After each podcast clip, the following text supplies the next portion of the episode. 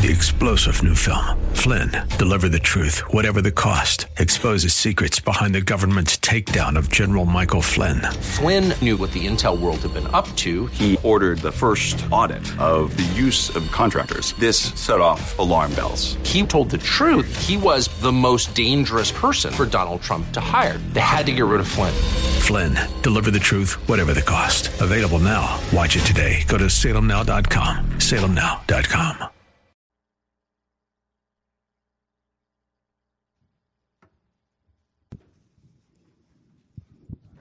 Awesome. Good morning again, Grace Church. So, as you can see, Pastor Roger is not here today. Um, he is okay. You don't have to worry. He's doing really well and in good health. He's just um, spending some extra time, some well deserved time with his family today, uh, which gives me the great pleasure of introducing our guest preacher today, Jesse Fenn. Um, I know many of you know Jesse, but for those of you who don't, uh, Jesse is currently the pastor at Hillsdale Church in San Jose. I'm sorry, Hillside Church in San Jose. I knew I was going to do that. Um, where he serves as the outreach pastor and also oversees the junior high ministry.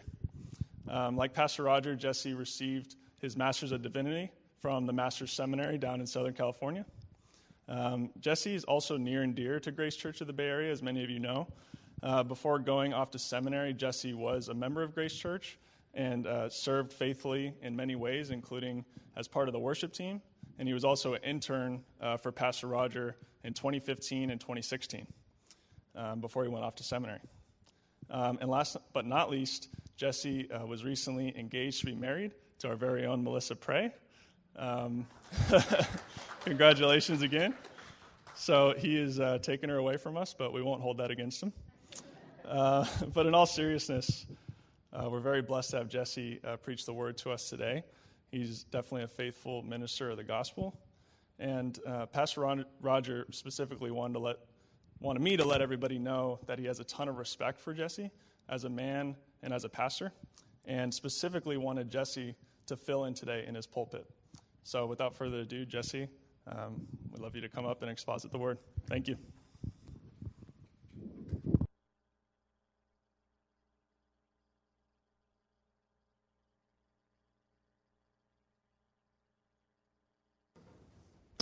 Thanks, Kyle, and uh, thanks to all of you for, for having me today. And uh, it is just always a, a, privilege and a blessing to uh, be able to come by to Grace Church of the Bay Area. As Kyle was saying, it is a, a church that's very near and dear to my heart, so I always love the chance to visit. And uh, when Melissa and I were talking to Roger a couple weeks ago after getting engaged, Roger wanted me to know that I owe him big time and all of Grace Bay Area. So hopefully, uh, filling in for him can be just one of the, the little ways that I could repay you guys for all of the blessings, uh, not least of which would be Melissa. So, so thank you guys. Uh, if you have your Bibles today, I invite you to open up to John chapter 17. And um, as Kyle mentioned, I'm the outreach pastor at Hillside Church, so a lot of what I do there has to do with outreach and evangelism and thinking about ways that the church can be effective in reaching the world with the message of the gospel. And today we're going to be looking at John chapter 17, and we're going to be looking at a topic that at first glance uh, probably sounds like it has nothing to do with outreach. Um, it might actually sound like the opposite of outreach, but I think what we'll see is that it actually has everything to do with outreach and evangelism, and that topic is unity in the church. So, John chapter 17. And before we read this text, I want to set it up a little bit uh, because this chapter is like no other chapter in the Bible. Uh, this is recorded from the last day of Christ's life before he was arrested, uh, before he stood trial and went to the cross. This is his last day, his final hours. And what he does in those final hours is he prays. Uh, he pours out his heart to his Father and he prays for two things specifically. He prays for his glory in verses 1 to 5. He prays to his Father that the glory that he laid down in order to come into the world and save sinners, he prays that that glory will be restored to him, having completed the mission that he came to fulfill. And then in verses 6 all the way to the end, he prays for his people. And he prays for their, their unity, he prays for their security, uh, he prays for their mission. And then finally, in this crescendo, he prays in verse 24 that they would be regathered with him to behold his glory. John chapter 17, the final hours of Christ's life. So we'll read uh, this text. Today we're going to be focusing on verses 20 to 23. But just to give you the sort of the big picture of this prayer so that you can follow the, the train and the, the flow of thought, I want to read through uh, the whole chapter up to verse 24. So let's read this chunk of text, uh, John chapter 17, starting in verse 1 all the way to verse 24. It says this When Jesus had spoken these words, he lifted up his eyes to heaven and said, Father, the hour has come. Glorify your Son, that the Son may glorify you. Since you have given him authority over all flesh to give eternal life to all whom you have given him. And this is eternal life, that they know you, the only true God, and Jesus Christ, whom you have sent. I glorified you on earth, having accomplished the work that you gave me to do. And now, Father, glorify me in your own presence with the glory that I had with you before the world existed. I have manifested your name to the people whom you gave me out of the world. Yours they were, and you gave them to me, and they have kept your word. Now they know that everything that you have given me is from you, for I have given them the words that you gave me, and they have received them, and have come to know in truth that I came from you, and they have believed that you sent me. I am praying for them. I am not praying for the world, but for those whom you have given me, for they are yours. All mine are yours, and yours are mine, and I am glorified in them. And I am no longer in the world, but they are in the world, and I am coming to you. Holy Father, keep them in your name which you have given me, that they may be one, even as we are one. While I was with them, I kept them in your name, which you have given me. I have guarded them and not one of them has been lost except the son of destruction, that the scripture might be fulfilled. But now I am coming to you. And these things I speak in the world, that they may have my joy fulfilled in themselves. I have given them your word, and the world has hated them, because they are not of the world, just as I am not of the world. I do not ask that you take them out of the world, but that you keep them from the evil one. They are not of the world, just as I am not of the world. Sanctify them in the truth. Your word is truth. As you sent me into the world, so I have sent them into the world. And for their sake, I consecrate myself, that they also may be sanctified in truth. And verses 20 to 23, the, the focus of our time today. I do not ask for these only but also for those who will believe in me through their word, that they may all be one. Just as you, Father, are in me and I in you, that they also may be in us, so that the world may believe that you have sent me. The glory that you have given me, I have given to them, that they may be one, even as we are one. I and them, and you and me, that they may become perfectly one, so that the world may know that you sent me and loved them even as you loved me. And we'll stop there. Uh, when I was growing up, there was a, a phase in my life when uh, one of the hobbies that I kind of got into was collecting baseball cards. I was pretty into it. I grew up in what I consider the greatest era of sports history, the steroid era. I know it wasn't, uh, it wasn't great for the kind of the ethics and morality of the game, but for a young kid growing up in the Bay Area watching Barry Bonds and people like that hitting home runs all the time, it was the greatest thing ever. So I loved baseball. I loved baseball cards. And I used to go and visit this uh, baseball card shop in my town. And I remember seeing all the, the sports memorabilia. Uh, they had, you know, you could get baseball cards uh, with, they called them bat cards. You could get a card with a little sliver of a game used bat, and it'd go for a couple hundred bucks or something like that. Uh, you could get jersey cards, so it would have a little piece of a game used jersey built into the card. And uh, I have a very distinct memory of going there and seeing a pair of game used autographed shoes from Shaquille O'Neal. They were like this big. It's a slight exaggeration, but they were huge shoes, size 23 Reeboks. And they go for a lot of money. Uh, but if you're going to buy something like that, how do you know that what you're about to get is the real deal. Uh, that goes for sports memorabilia, that goes for pretty much anything of that category. It goes for art. If you're going to invest money in a very expensive piece of memorabilia, how do you know that this is the real thing? How do you know this is the real deal? Uh, one way you can know that is through something called an SOA. SOA, Seal of Authenticity. And what that is, is it's a, a stamp or a mark, something that you, you stamp and you seal this piece of memorabilia with, and it says that this is the real thing. What you have just purchased is authentic, it is the real deal. And I tell you that because what we're going to see in John 17 is that the gospel, the message of the church, the message that the Father has sent the Son into the world to save sinners, that message comes with a seal of authenticity. And that seal is unity in the church. So we're going to look at this, this prayer, a prayer from the very lips of Christ for the church, for her unity.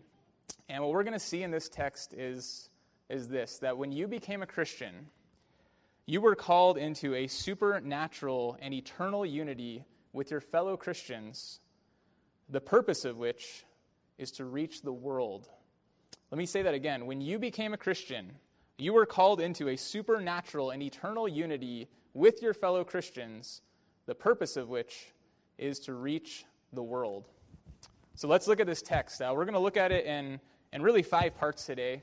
So the first thing I want us to see is the scope of Christian unity. The scope of Christian unity. What does this unity encompass?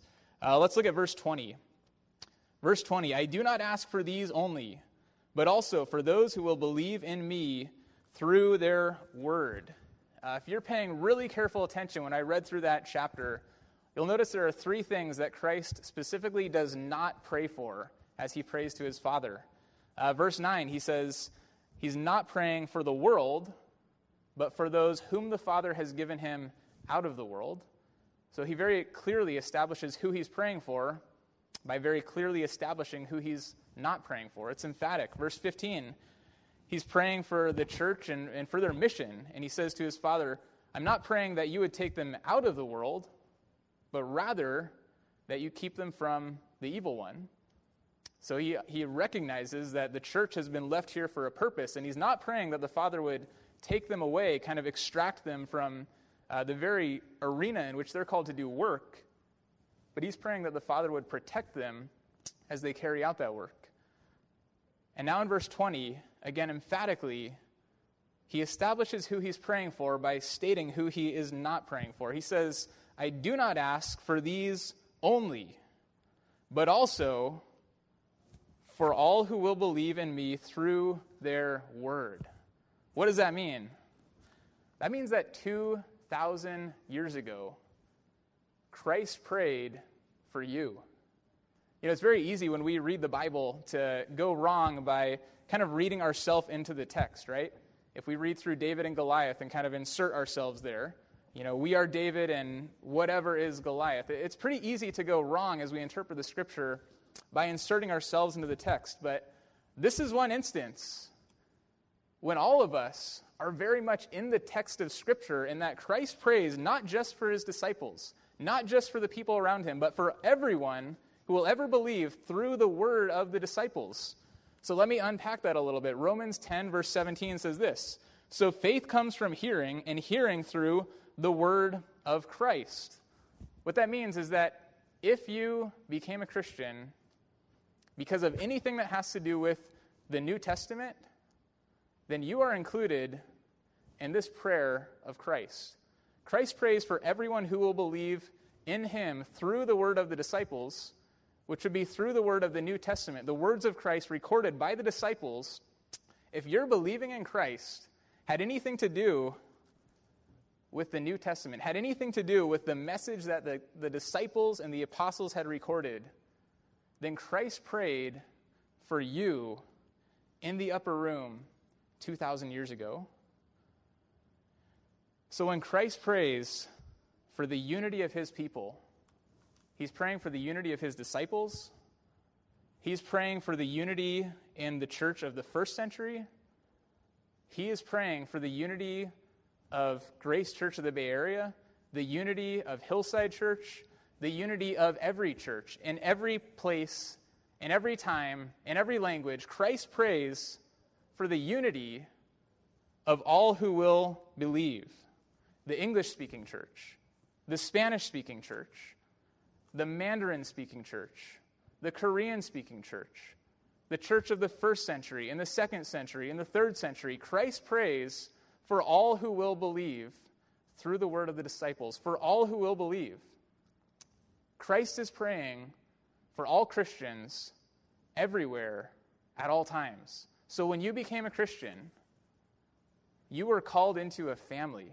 You were called into a family of all those who would believe. And Christ prayed for you. Christ prayed for your unity. The scope of Christian unity is all who would believe. And there are worlds of implications here. What that means is that if you're a Christian, you should have more in common with a believer from the third century than with your next door neighbor if they do not know Christ. Because you were called into a family. You have been called into an eternal family that stretches back to Christ and extends forward for all of eternity. Christ prayed for your unity. Uh, I can remember reading a book, one of the most famous books in the history of Christianity, called The Confessions, The Confessions of St. Augustine. And I remember asking, uh, I think it was one of my roommates or someone who was near me, hey, do you, do you know when this book was written? It was written in the fifth century, early in the fifth century. And people still read it to this day because we have something in common with Augustine. We have something in common with believers from the fifth century because we are united to them because Christ prayed for our unity 2,000 years ago. The scope of Christian unity is all who would believe. Uh, let's look, secondly, at the nature of Christian unity. What is this unity? What does it look like? What are we to make of this unity? Let's look at verses 21, and then we'll look at verse 23. Verse 21 says, That they may all be one, just as you, Father, are in me, and I in you, that they also may be in us. Verse 23 I in them, and you and me, that they may become perfectly one. So, what does this unity look like? Uh, according to these verses, this unity looks something like the Trinity. It looks something like the relationship that the Father has with the Son, which is to say, it looks something like the most perfect unity in existence. The, the model, the illustration for our unity that Christ is praying for is the relationship between the Father and the Son. So, what do we make of that? Uh, I'm going to give us several characteristics of unity, the nature of our unity. First of all, Christian unity is internal. And we know that because the unity of the Trinity is internal. So when we're talking about the relationship between the Father and the Son and the unity that exists there, uh, we're not talking about the Father and the Son getting along with each other, right? We're, we're not talking about the Father and the Son having uh, similar interests. Certainly, the Father and the Son are of one will, but that's not what we're talking about. What we mean is that the Father and the Son and the Spirit have this internal, mysterious oneness. They are three, and yet they are one. They are indivisible. They can't be divided. And in the same way, Christian unity is an internal unity. It's a unity that we can't see, but a unity that very much uh, exists. And let me, let me give you an example. So, I've had uh, the, the privilege on two separate occasions uh, being able to go on a short term ministry trip to a different country. And that's a great experience for, for a Christian. So, I've been to two different countries uh, doing gospel ministry. The first one was Switzerland, and the second country is a, a country that Roger knows very well, and that is Albania. Uh, those are very different places. Switzerland is amazing. When I got back from Switzerland, people asked me, what, What's Switzerland like? And I'd say, Well, it pretty much looks like the pictures, which is to say, it's awesome. Switzerland is beautiful, it is an amazing place. Uh, it's also the richest country in the world. Albania is very different. Uh, Albania is also in Europe. It's the poorest country in Europe. And when I got back from Albania, or when I was going to Albania, people would ask me, Albania, what's that? You mean Alabama? No, I don't mean Alabama. No one's ever heard of it. Very different country, very different place, very different history. Switzerland was one of the core countries in the Reformation. In Albania, all religion was illegal for about 35 years in the 20th century. Very different places, very different cultures, very different histories. And yet, when I went there, what I experienced was a kind of unity, a kind of oneness with these Christians that you can't necessarily see, you can't necessarily explain it, but it's there, it's real, because Christian unity is internal. Christ prayed for our unity. It's an internal unity that we share with all believers everywhere for all time. So Christian unity is internal. Uh, secondly, Christian unity is supernatural. In other words, this is not something that we can uh, simply create. This kind of unity that Christ is praying for is not something that we can conjure up on our own. It's not something that we can create. It's not something that we can maintain. Uh, it's not that if we just have enough patience and enough wisdom with each other, we can create this kind of unity. No, this is a, a unity that is unlike anything in this world because the unity of the Father and the Son is unlike anything in this world. This is a unity that Christ Himself creates in His church. We have unity in a lot of different areas in the world, right? I played sports for most of my life. There's a lot of unity in sports. Uh, even a few months ago, I had breakfast with some teammates from college, guys that I haven't seen in years. And there still exists a kind of unity that we share from being on the same team for several years. But that's not the kind of unity that Christ is praying for in his church. This is a supernatural unity. This is a unity that only God can create in his people. This is a supernatural unity. Uh, third, Christian unity stems from our unity with God. Look again at verse 21. He says, Just as you, Father, are in me, and I in you, that they also may be in us. Verse 22 The glory that you have given me, I have given to them, that they may be one, even as we are one. If you read through your New Testament, uh, you will see all throughout the New Testament these two words in Christ, in Him.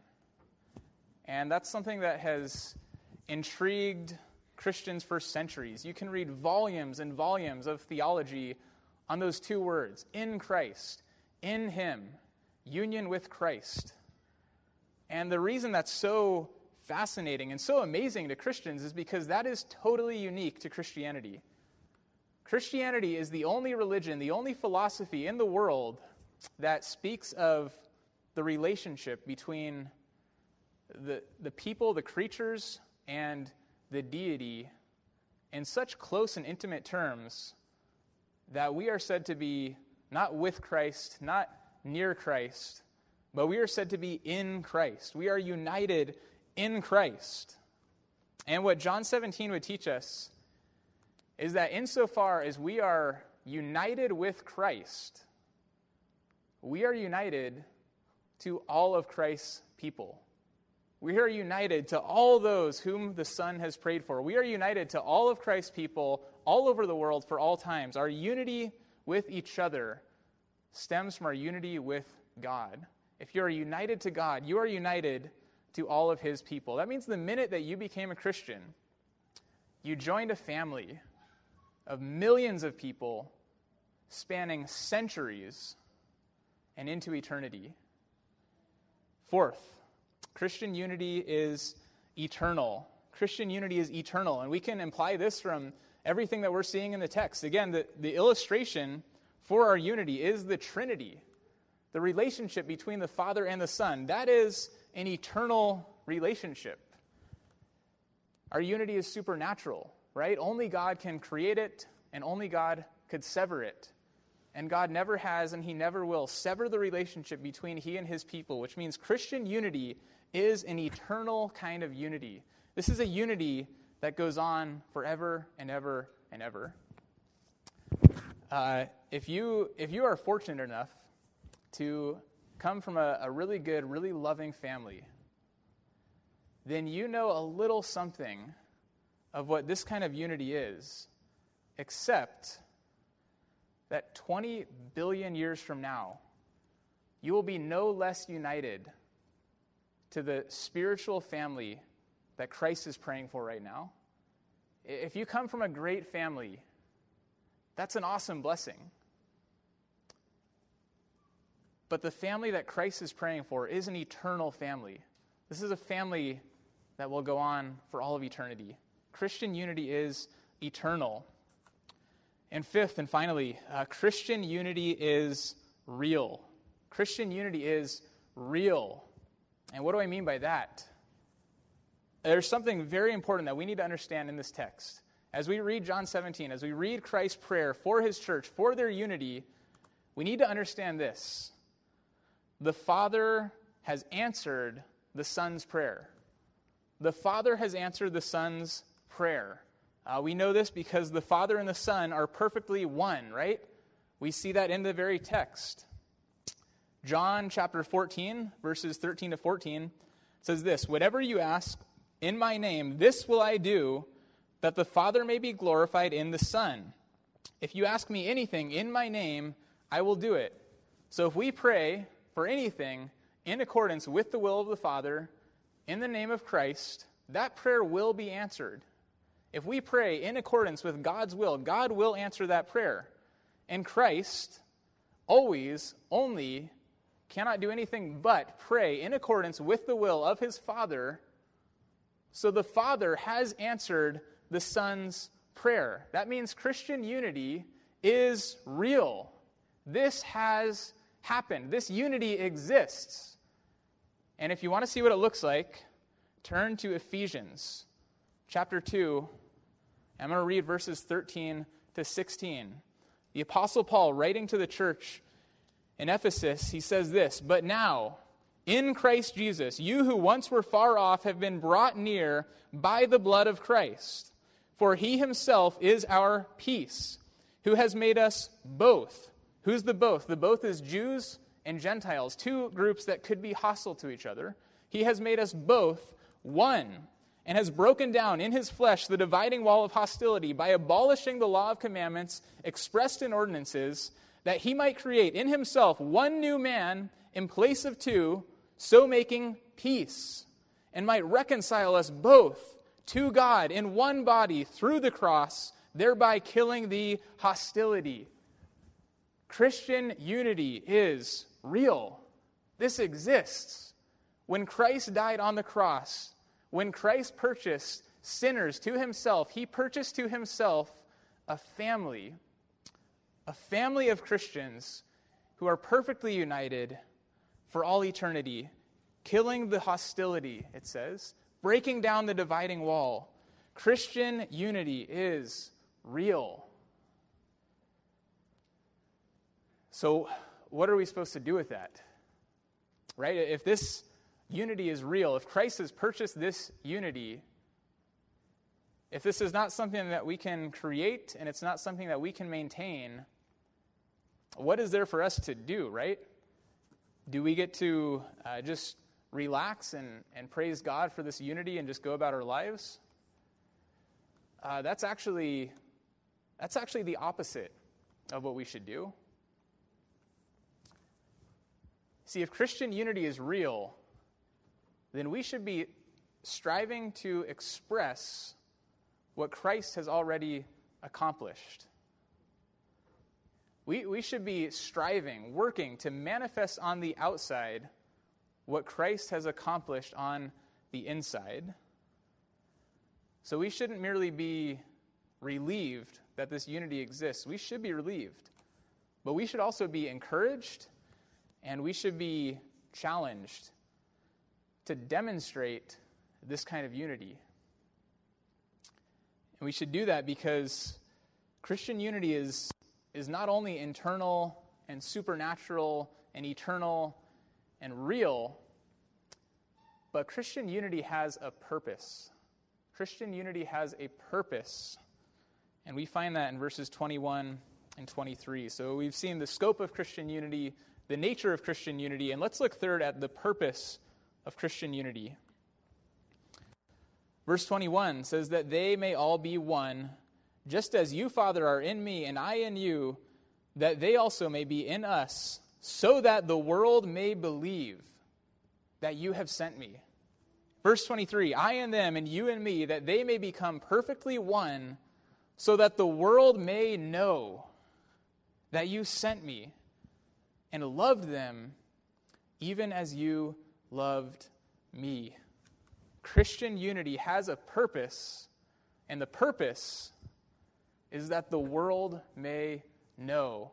That the world may know two things specifically. First, that the world may know that the Father has sent the Son. And we celebrate that reality every year. Every December 25th, we celebrate as a, a church and as a, a, world, we celebrate this reality that the Father has sent his Son into the world. Uh, the Apostle Paul writes Jesus Christ came into the world to save sinners, of whom I am the foremost. We celebrate every year that the Father sent the Son into the world. And as we, as a church, express our unity, as we love each other, serve each other, we manifest that reality. We give the world reason to believe that very message that the Father sent the Son into the world. And secondly, that the Father has loved them, which is to say, believers, the church, that the Father has loved the church with the same love with which He has loved the Son. And that is staggering.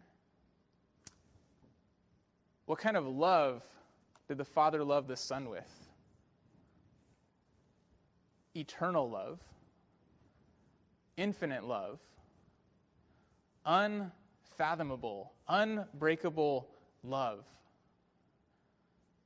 And when we, as a church, express our love for each other, are united with each other, serve each other, again, we give the world reason to believe that very message. We give the world reason to believe that the Father has loved the church with the same love with which he has loved his Son.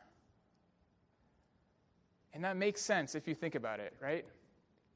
If I inherited $10 million and for whatever reason I wanted to convince you that I had this inheritance, you know what I could do? I could be very generous with my money. That would probably convince you, right? If we have been loved with an eternal, infinite, unfathomable love, the greatest way for us to prove this is to love each other. And as we love each other, the purpose of our unity is fulfilled, and we give the world reason to believe, reason to know our message. We stamp the gospel with a seal of authenticity. I want to read a, a, quote for you from one of the commentators. It's a little bit of a lengthy quote, but it gets at the purpose of Christian unity and the importance of expressing this unity for the sake of our mission.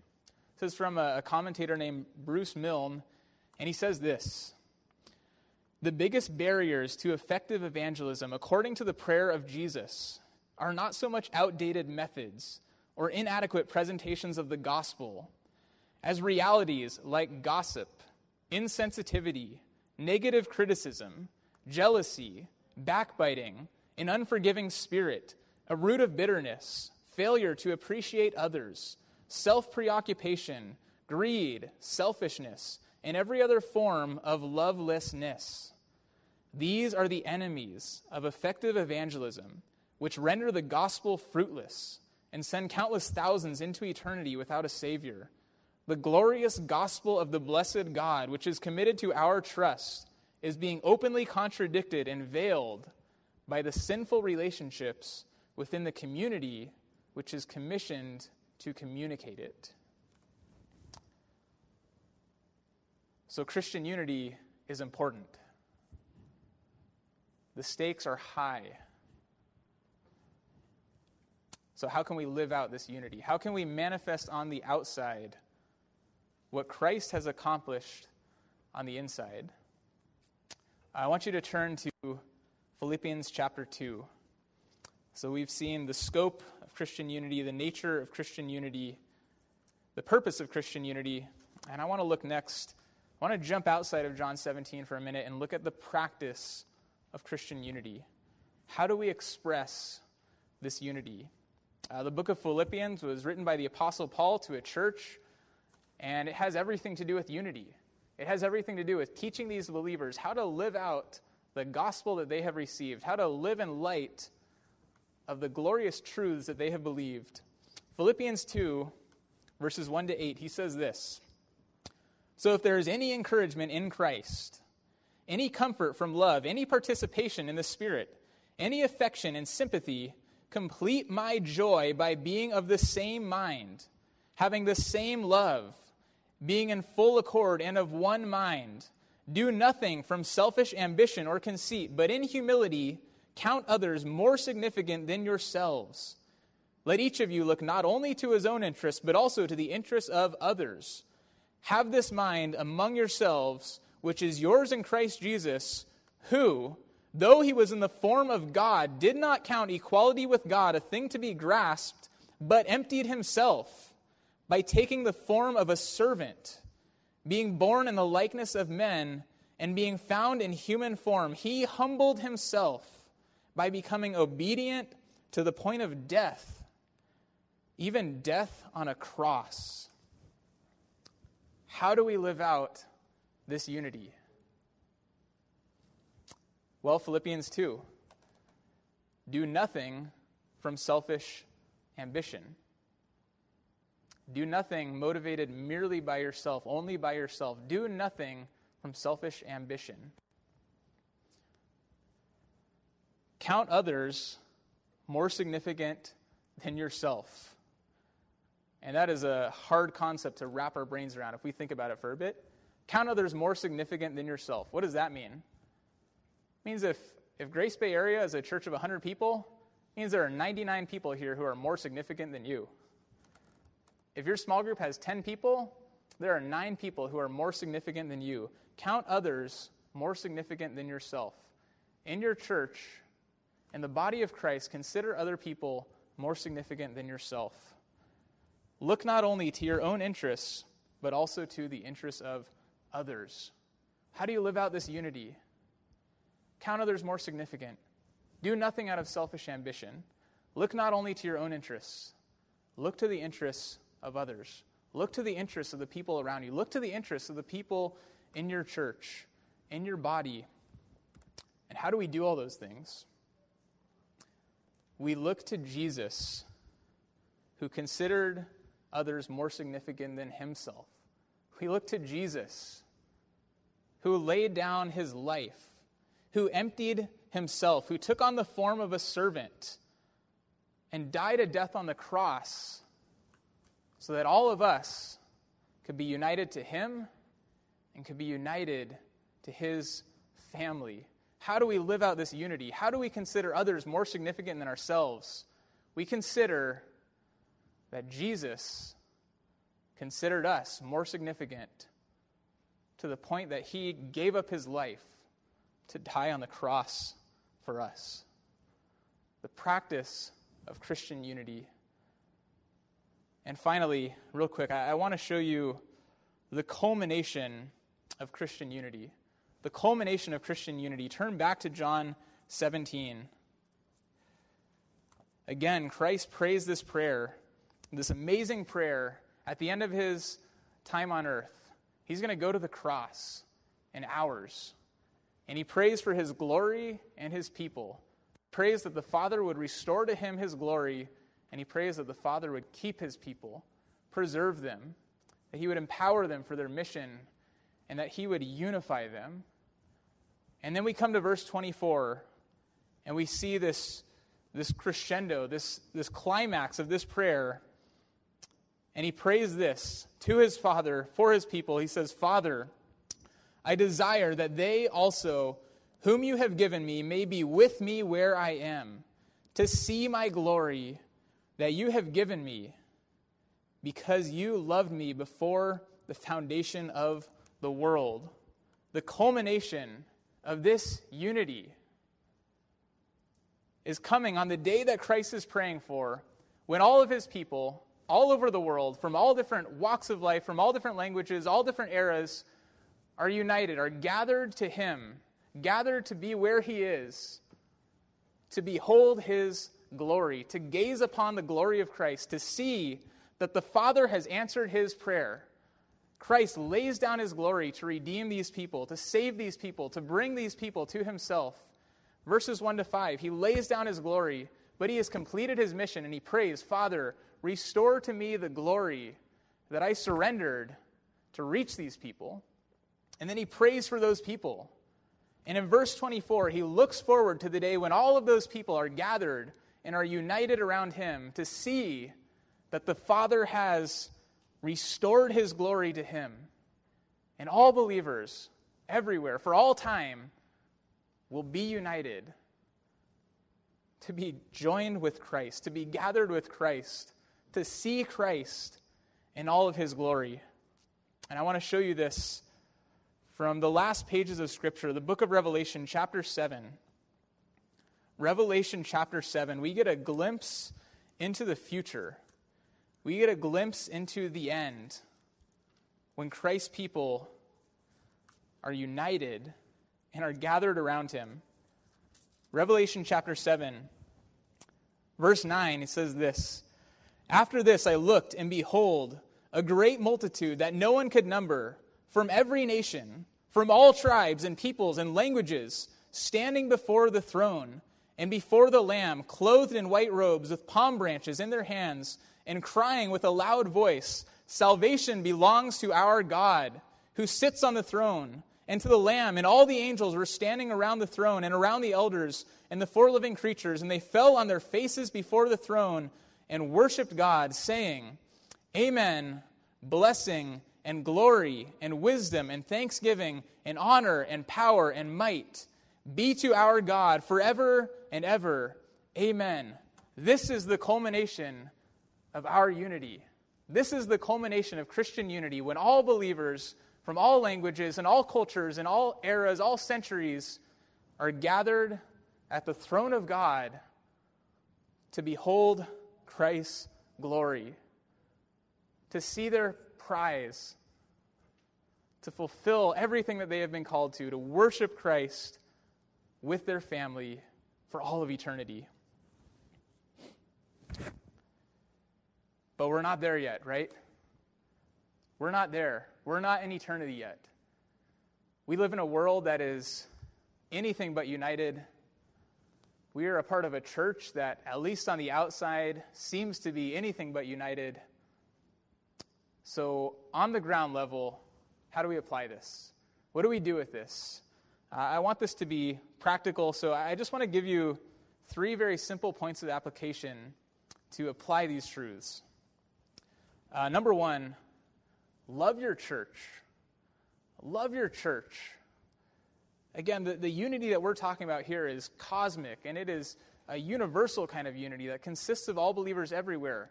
But Christian unity is most fully, most clearly expressed in the context of the local church. So love your church. And when I say love your church, I mean love Grace Church of the Bay Area, if you're a member here.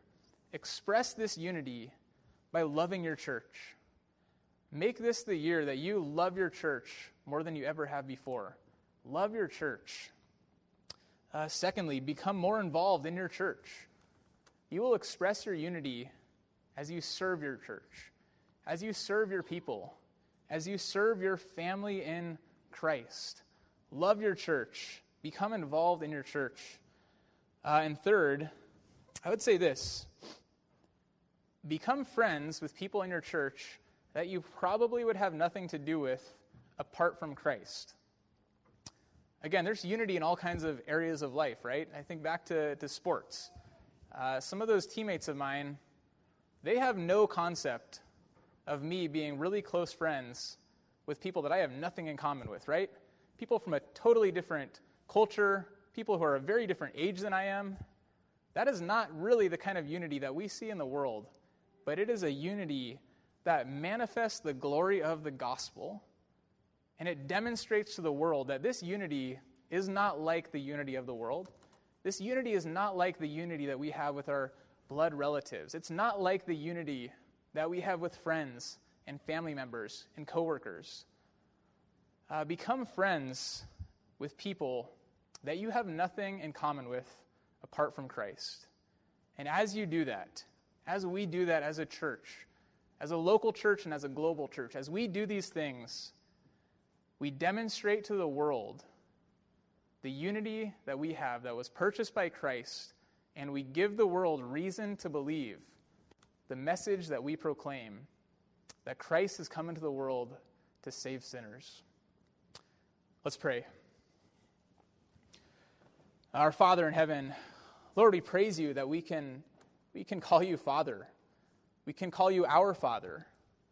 Lord, you are, you are a father to a, an entire family, a family that has been united by Christ, united to Christ, and united to each other.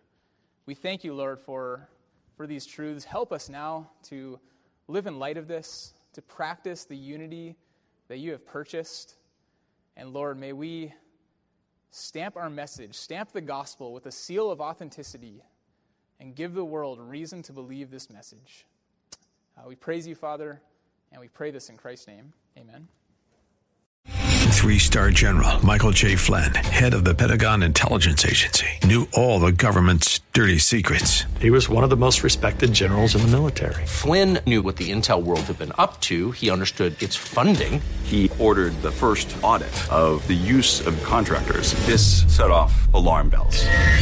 The explosive new documentary, Flynn, Deliver the Truth, Whatever the Cost, uncovers the facts behind this scandal. Flynn told the truth. He was the most dangerous person for Donald Trump to hire. I find out the worst enemy that I'm going to face in my life is right here in America. They took my assessment and they wanted me to change it. And I was like, I'm not changing it. They had to get rid of Flynn. With in depth interviews, archival footage, and never before seen personal records of the man behind the headlines. I just felt like I was drowning. Flynn, deliver the truth, whatever the cost. Available now. Watch it today. Go to salemnow.com. Salemnow.com.